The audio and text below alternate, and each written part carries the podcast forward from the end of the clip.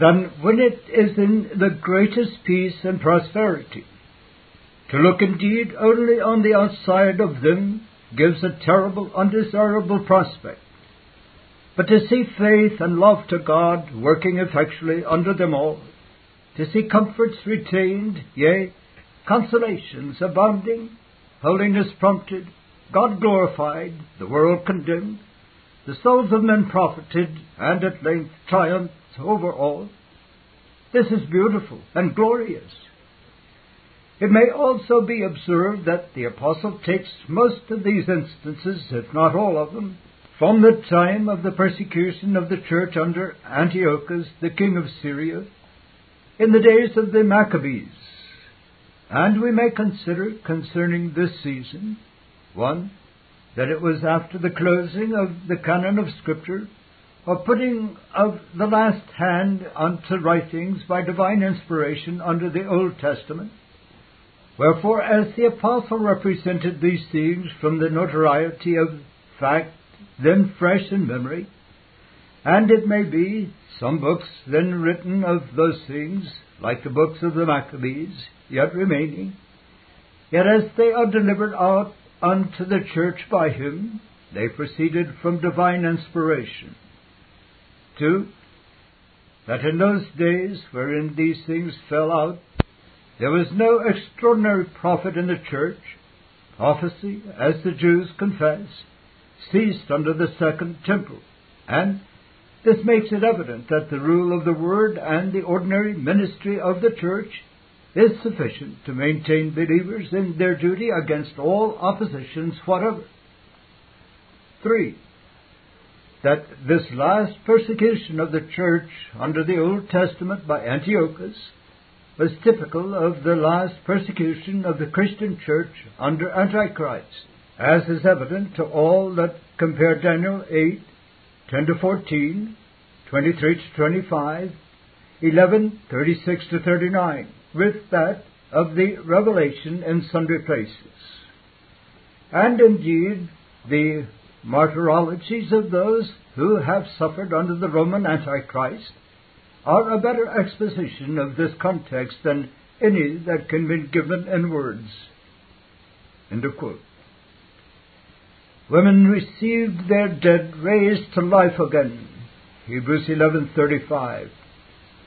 Some have complained because this clause is not placed at the end of verse 34, urging that it belongs there much more appropriately than it does at the beginning of verse 35, being a fitting climax to the miraculous achievements of faith enumerated in verses 33 and 34. While it be true that the particular item here before us belongs to the same class of miracles found in the preceding verse, yet personally we regard it as suitable for placing at the head of what follows in verses 35 to 38, for it forms a suitable transition from the one to the other. And in this respect, those women passed through the sufferings of a sore bereavement before they had their beloved children restored to them a reward for their kindness unto God's servants. Women received their dead raised to life again. The historical reference is to what is recorded in 1 Kings 17, 22 to 24, and 2 Kings 4, verses 35 to 37.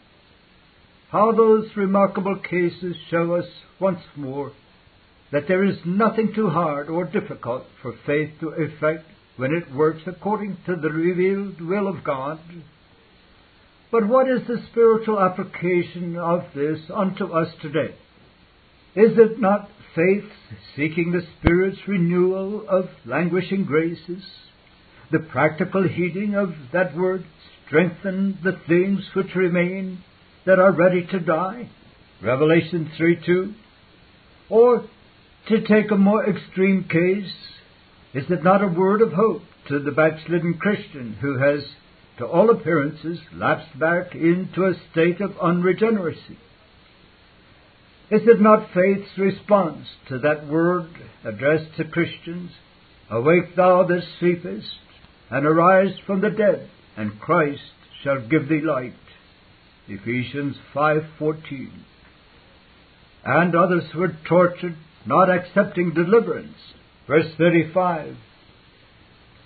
It is very touching to remember that the hand which first penned those words had taken a prominent part in inflicting torture upon the saints of God. Acts 8 3, 9 1. But by grace he was now a sharer of them. 2 Corinthians 11 24 to 27.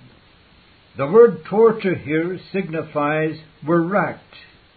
Those Old Testament saints were fastened to a device and then a wrench was turned which caused their joints to be pulled out of their sockets, a method of torture frequently resorted to by fiendish Romanists when seeking to force Protestants to recant. By this fearful form of suffering, the graces of God's people were tested and tried, not accepting deliverance. It was offered to them, but at the price of apostasy. Two alternatives were set before them disloyalty to the Lord, or enduring the most excruciating suffering, surrender of the truth, or being tortured by devils in human form. Freedom from this torture was offered to them in return for forsaking their profession. This is expressly affirmed of Eleazar and his seven brethren in Second Maccabees. Yea, they were not only offered freedom from tortures and death, but promised great rewards and promotions which they steadfastly refused. The principal design of Satan in setting torture before God's saints is not to slay their bodies, but is to destroy their souls. Space has always been given to the victim for consideration and recantation. Entreaties have been mingled with threats to induce a renouncing of their profession. Thus, the real test presented was which did these saints of God esteem more highly, the present comfort of their bodies or the eternal interests of their souls? Let it be remembered that they were men and women of like passions with us. Their bodies were made of the same tender and sensitive flesh as ours are, but such was the care they had for their souls, so genuine was their faith and hope in a better resurrection, that they listened not to the appeals and whinings of the outward man. The same issue is drawn, though in another form, today. Alas, what countless millions of people lose their souls eternally for the temporary gratification of their vile bodies. Reader, which do you esteem the more highly, your body or your soul? Your actions supply the answer. Which receives the more thought, care, and attention? Which is denied and which is catered unto? Not accepting deliverance. The word for deliverance here is commonly translated redemption in the New Testament. Its usage in this verse helps to a clearer understanding of that important term and emphasizes the difference between it and ransom. Ransom is the paying of the price which justice requires, but redemption is the actual emancipation of the one for whom the price was paid. These saints refused to accept a temporal redemption or deliverance because to have done so on the terms that was proffered to them would have meant the renunciation of their profession, apostasy from God. It was through faith they made this noble decision. It was love for the truth which caused them to hold fast that which was infinitely dearer to them than an escape from bodily suffering. They had bought the truth at the price of turning their backs on the world and their former religious friends, and bringing down upon themselves the scorn and hatred of them. And now they refuse to sell the truth, Proverbs 23:23, out of a mere regard to bodily ease. Not accepting deliverance, that they might obtain a better resurrection. That last clause shows the ground of their steadfastness. The primary force of the expression here is a figurative one, as the verse as a whole clearly shows. They were offered a resurrection on the condition of their recantation, namely, a resurrection from reproach to honor, from poverty to riches, from pain to ease and pleasure. It was a resurrection from the physical torture which threatened them. Compare Hebrews 11:19. But their hearts were occupied with something far, far better than being raised up to earthly comforts and honors. Their faith anticipated that morning without clouds when their bodies would be raised in glory, made like Christ's, and taken to be with Him forever. It was the hope of that which supported their souls in the face of extreme peril and sustained them under acutest sufferings that they might obtain a better resurrection. In passing, let it be noted that God had set before the Old Testament saints the hope of resurrection. They were not nearly so ignorant as the dispensationalists make them out to be. In fact, were far wiser than most of our moderns. Resurrection has always been the touchstone in the building of faith. Job 19, 25 and 26 that which promised eternal reward, and that which gave life unto their obedience. A further proof of this fact is found in Acts 24, 14 to 16. The faith of the fathers embraced the resurrection of the dead, both of the just and unjust. That glorious resurrection will more than compensate for any bodily denials or bodily sufferings which the Christian makes or experiences for Christ's sake. And others had trial of cruel mockings and scourgings, yea, moreover, of bonds and imprisonment. Hebrews 11:36. This verse supplies further details of what some of the Old Testament saints were called upon to suffer for their fidelity to the truth. Sufferings which have been frequently duplicated during this Christian era. We are here informed of the various methods which the enemies of God employed in the afflicting of His people. No stone was left unturned in the persevering and merciless efforts to produce a denial of the faith. While these things are harrowing to our feelings, yet they also serve to make manifest the sufficiency of divine grace to support its recipients under most painful trials, and should evoke thanksgiving and praise unto Him that is able to make the weak stand up under the fiercest assaults of the enemy. And others had trial of cruel mockings. Let us, when we are reproached for Christ's sake and ridiculed because of our adherence to God's truth, call to mind that this was the mildest form of suffering which many who went before us on the pilgrim path were called upon to endure. The sneers and unkind words of our foes are not worthy of a pang in comparison with the far sore pains which other believers have had to bear. It has ever been the portion of God's servants and people to be derided, reproached, and insulted. See Galatians 4:29, 2 Chronicles 36 verse 16, Jeremiah 20 verse 7, Lamentations 3 verse 14, and my reader, if we are not being mocked, sneered at, scoffed at, it is because we are too lax in our ways and too worldly in our walk. Human nature has not changed. Satan has not changed.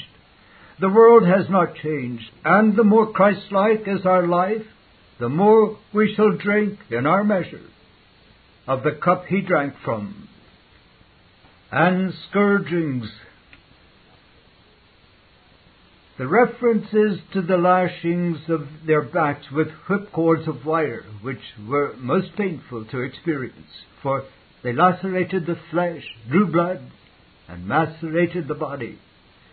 It was not only a painful form of suffering, but a most humiliating one as well, for scourgings were reserved for the basest and most degenerate of men.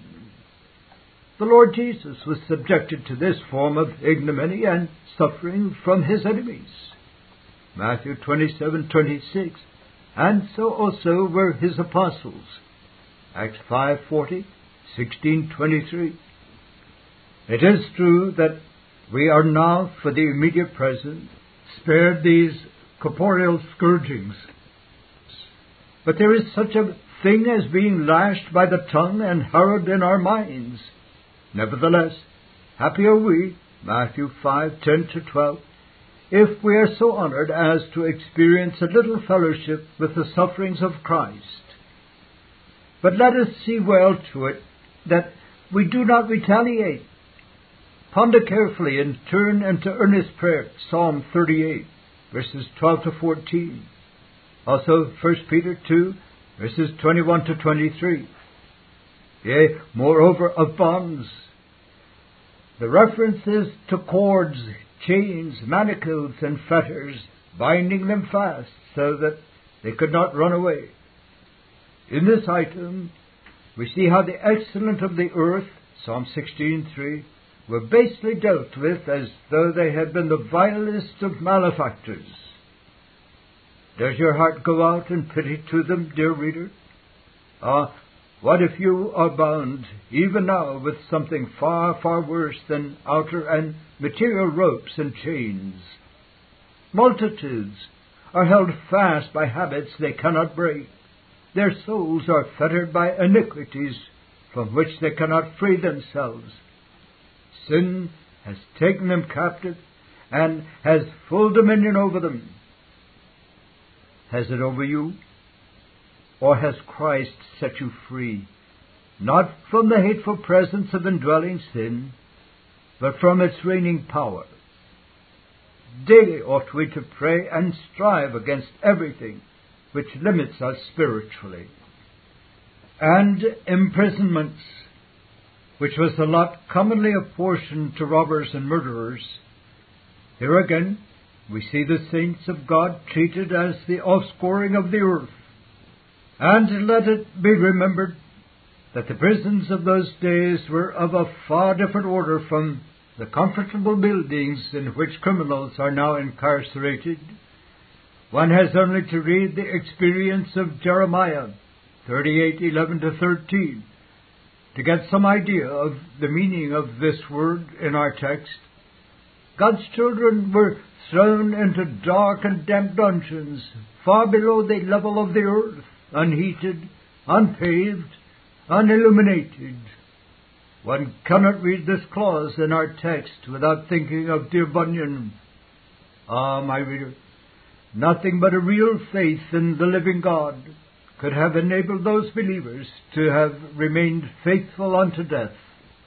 The whole of the verses which have been before us exhibit the efficacy and sufficiency of a spiritual faith to endure the worst that men and devils could inflict upon his favored possessors. Is yours only an easy chair faith? chapter 26. The pinnacle of faith, part 2, Hebrews 11, 37 and 38. There has been no greater instance of the degeneracy of human nature and its likeness to the devil than in the fearful fact that so many who have occupied prominent positions, magistrates, ecclesiastical dignitaries, kings and emperors were not content to take the bare lives of true worshippers of God by the sword, but invented the most fiendish methods of torture to destroy them. That educated men and women in high places, that those professing the name of Christ should conduct themselves like savages, that their rage against the excellent of the earth should express itself in such villainy and inhumanity, is a most dreadful demonstration of human depravity when the hand of God is withdrawn. With what infinite patience does the Most High bear with the vessels of wrath fitted to destruction. But why should God allow many of His dear children to encounter such terrible experiences? Among other answers, the following may be suggested. First, for the more thorough trial of his champions, that their faith, courage, patience, and other graces might be more manifest. Second, to seal or ratify more plainly the truth which they profess. Third, to encourage and strengthen the faith of their weaker brethren. Fourth, to give them more sensible evidence of what Christ endured for them. Fifth, to cause them to perceive the better the torments of hell. If those whom God loves are permitted to endure such grievous and painful trials, what must we understand of those torments which the wrath of God inflicts upon those whom he hates? The teaching of Scripture upon the various reasons why God calls upon his children to suffer at the hands of the openly wicked, or, as is more often the case, from those professing to be his people, is full of valuable instruction and calls for prayerful pondering. One of the advantages gained from such an exercise is the plainer perception of the very real and radical difference there is between that spiritual and supernatural faith which is possessed by God's elect and that notional and natural faith which is all that millions of empty professors have. Should it please God to remove His restraining hand and permit open and fierce persecution to once more break forth upon the true followers of the Lamb, the difference just mentioned would be made apparent. For when tribulation or persecution ariseth because of the word, the stony ground hearer is soon offended. Matthew 13 verse 21. Or as Luke 8:13 expresses it, fall away. But different far is it with the good ground here. The trial of your faith being much more precious than of gold that perisheth, though it be tried with fire, might be found unto praise and honor and glory at the appearing of Jesus Christ. 1 Peter 1 verse 7.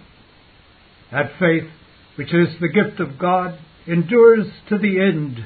The testing of that faith, the fiery trial thereof, serves the better to make manifest the divine origin of it. Only that faith which has come from God is able to endure the testing of God just as it is in the furnace that genuine gold is most quickly distinguished from tinsel, so it is under sore trials that the difference between spiritual and natural faith becomes the more apparent. Like much of the imitation jewelry of the day, the creature faith of empty professors may look more glittering be more bulky and have more attraction for the outward eye, and be better calculated to adorn its possessor than does the genuine faith of God's elect, which is often small in size, dull in appearance, and lacking in attractiveness to the human beholder. Yes, dear reader, it is the fiery trial which puts to the proof the kind of faith we really possess.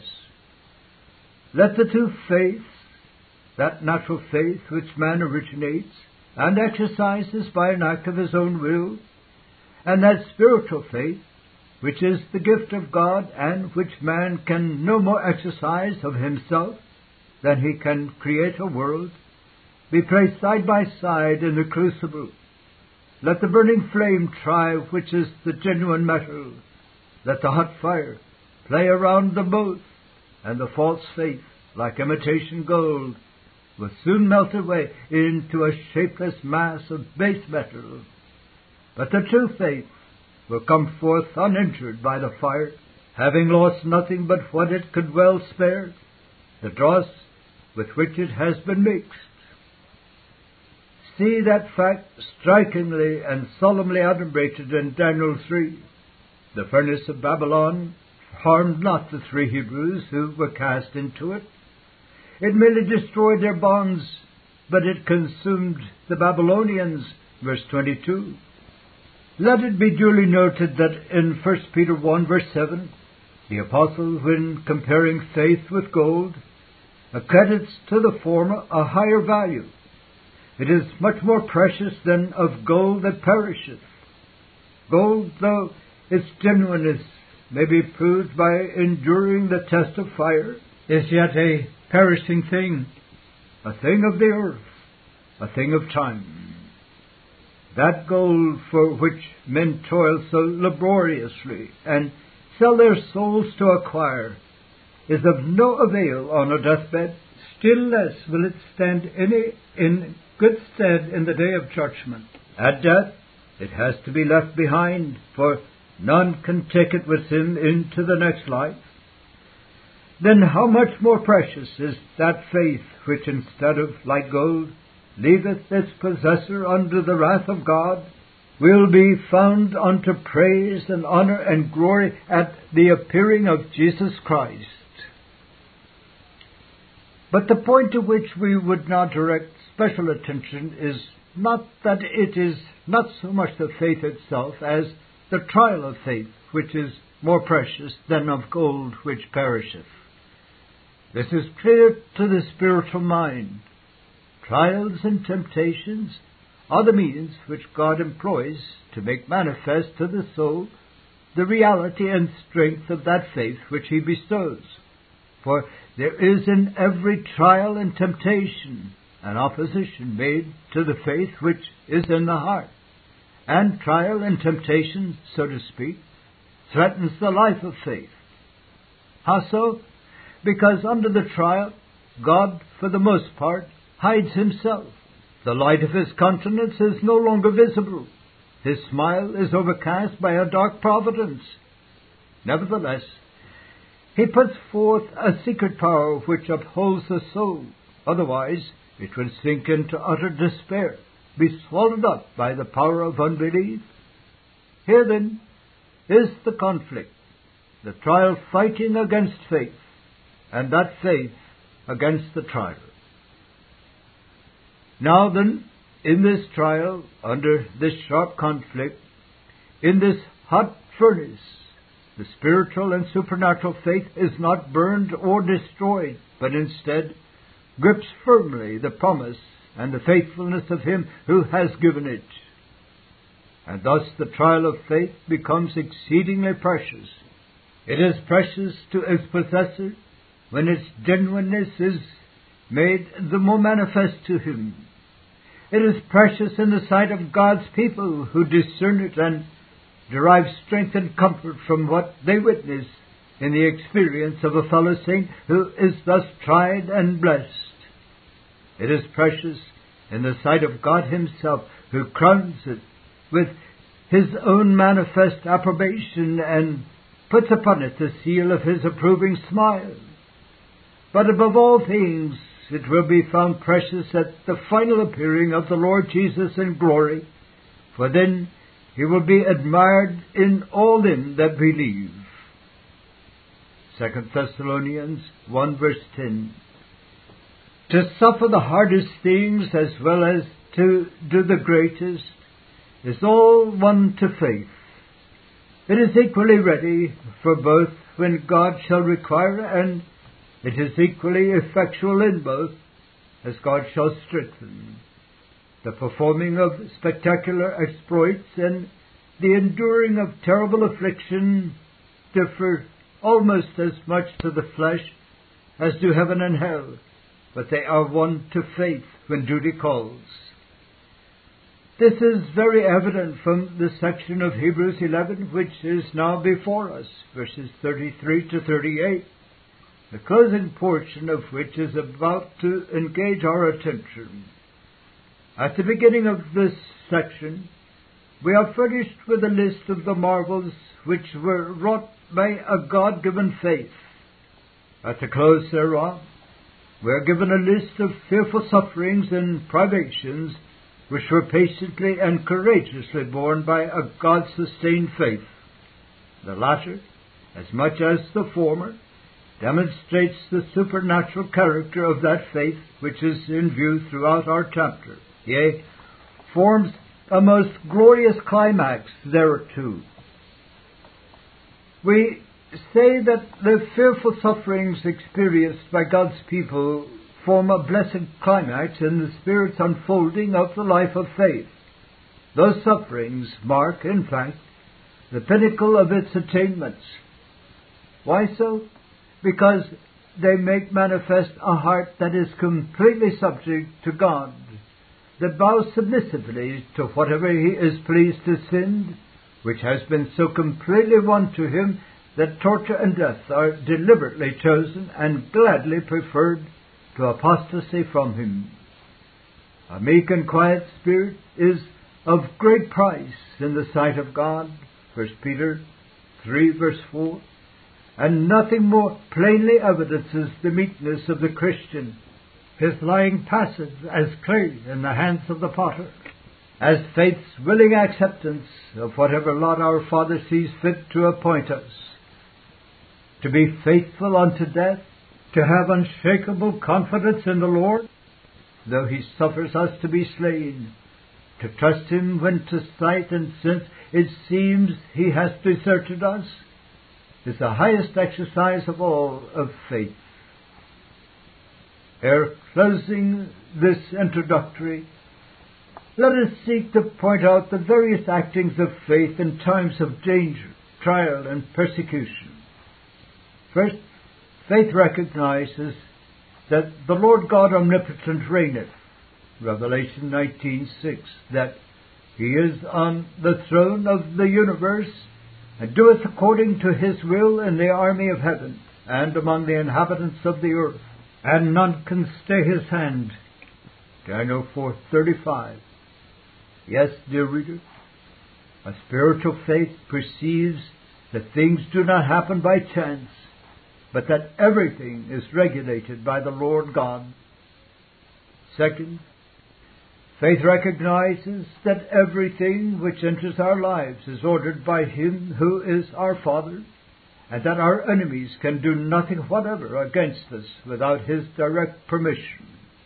The devil could not touch Job nor sift Peter until he first obtained leave from the Lord. Oh, what a sure resting place is there here for the troubled and trembling heart. Third, Faith recognizes that no matter how fiercely Satan may be permitted to rage against us, or how sorely men persecute, their malicious efforts will be made to work together for our good. Romans 8:28. Fourth, by mixing itself with God's promises, faith obtains present help, strength, and consolation from God. It derives peace and comfort from that sure word, When thou passest through the waters, I will be with thee, and through the rivers, they shall not overflow thee. When thou walkest through the fire, thou shalt not be burned, neither shall the flame kindle upon thee. Isaiah 43 2. It counts upon the assurance God is faithful, who will not suffer you to be tempted above that ye are able but will with the temptation also make a way to escape, that ye may be able to bear it. 1 Corinthians 10 verse 13. Finally, faith looks away from the present conflict and views the promised rest. It anticipates the future reward and, as it does so, is assured that the sufferings of this present time are not worthy to be compared with the glory which shall be revealed in us. Romans 8 verse 18. Such are some of the workings of faith when God's children are called upon to pass through the furnace. They were stoned, they were sawn asunder, were tempted, were slain with a sword. They wandered about in sheepskins and goatskins, being destitute, afflicted, tormented, of whom the world was not worthy.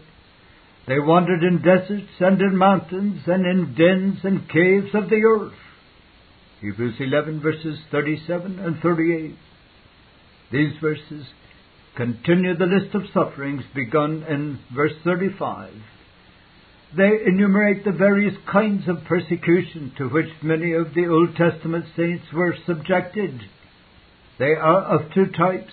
First, such as fell under the utmost rage of their enemies, enduring a martyr's death.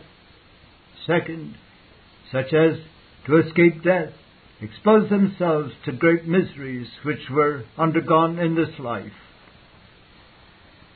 It may be helpful at this point for us to raise the question how are such dreadful sufferings to be harmonized with the divine promises of temporal blessings on those whose ways please the Lord? Dispensationalists are very fond of emphasizing the temporal character of the Old Testament promises, imagining that the promises of the New Testament are of a greatly superior character. In this they err seriously. On the one hand, the verses which are now under consideration describe the temporal experiences of some of the most eminent of the Old Testament saints. On the other hand, the New Testament expressly affirms godliness as promise of the life that now is and of that which is to come. 1 Timothy 4 verse 8. The answer to our opening query is very simple. Such promises as those in Deuteronomy 28 1 to 6, which still hold good to faith, are to be understood with two exceptions. Unless our sins call down divine chastisements, or unless God is pleased to make trial of our graces by afflictions. They were stoned. This form of death was appointed by God Himself to be inflicted upon notorious malefactors. Leviticus 22 verse 2, Joshua 7, 24 and 25. But our text has reference to the satanic perversion of this divine institution. For here it is the enemies of God inflicting this punishment upon His beloved and faithful people. John Owen said, The devil is never more a devil nor more outrageous than when he gets a pretense of God's weapons into his own hands. End of quote. Stephen, the first Christian martyr, suffered death in this form.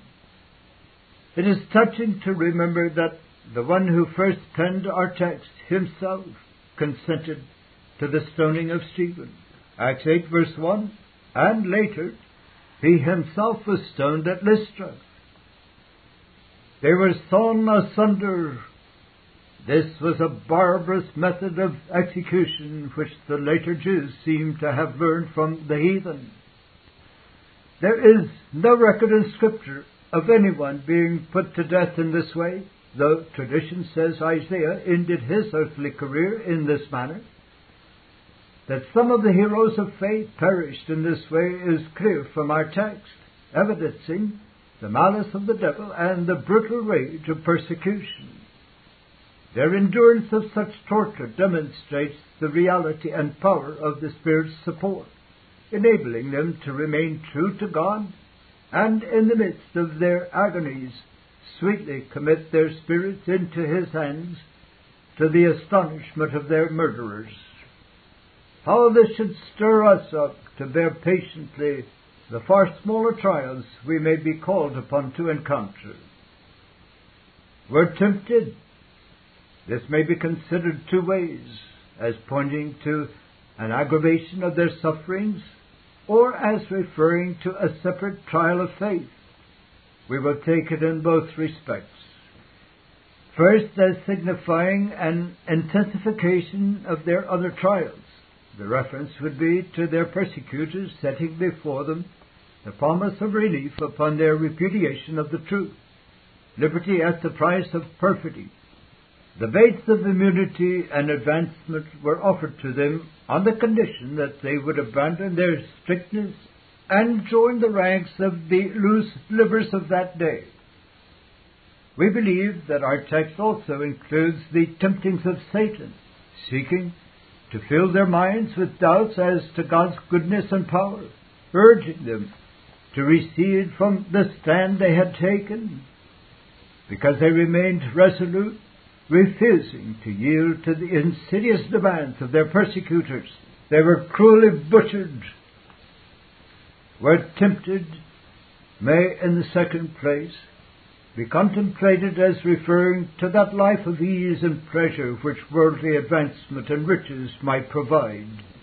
History solemnly records that numbers of those who courageously endured long and cruel imprisonment and other sore trials for the truth's sake during the reign of the Papist and bloody Queen Mary of England, yet upon the accession of Queen Elizabeth were freed, elevated to high places, and obtained much wealth and power, denied the power of godliness, and made shipwreck of faith and a good conscience. But those in our text were possessed of a faith like unto that of Moses, chapter 11, verses 24 to 26, and therefore were enabled to withstand the powerful temptations of the world. Poverty, dear reader, is often sent by God upon His people as a merciful means of delivering them from the dangerous snares which wealth entails. We're slain with a sword. There is probably a double reference here. First, to the sword of violence, when persecutors in their fury fell upon the servants and people of God, butchering them for their fidelity. See 1 Samuel 22:18 and 21, 1 Kings 19 verse 10. Second, the sword of justice, or rather injustice, the law being enforced against the saints. Probably this form of death is mentioned last to signify the multitude of martyrs who by their blood sealed up the truth. Literally rendered, our text reads, they died in the slaughter of the sword, which denotes the insatiable thirst of the persecutors and the large number which they felled. Papists have exceeded pagans herein. Witness their cruel massacres in France and other places. Well may the Holy Spirit represent the whore Babylon as being drunk with the blood of the saints. Revelation 17 verse 6. They wandered about in sheepskins and goatskins, which means they were hounded out of their homes and forced to go forth and exist as they might, without any settled habitation. E. W. Bullinger said, They were driven out to share the lot of wild animals and were reduced to wear their skins instead of clothes woven by man. This form of suffering is mentioned here to show, on the one hand, the cruelty of religious persecution, and, on the other hand, the mighty sustaining power of faith. What power indeed is this? It was not merely the compulsion such as that which enforced the wandering of society's outlaws. It was rather the deliberate choice, like that of Moses in verses 24 to 26, this Reformation audio track is a production of Still Waters Revival Books. SWRB makes thousands of classic Reformation resources available, free and for sale, in audio, video, and printed formats. Our many free resources, as well as our complete mail order catalog, containing thousands of classic and contemporary Puritan and Reformed books, tapes, and videos at great discounts, is on the web at www swrb.com.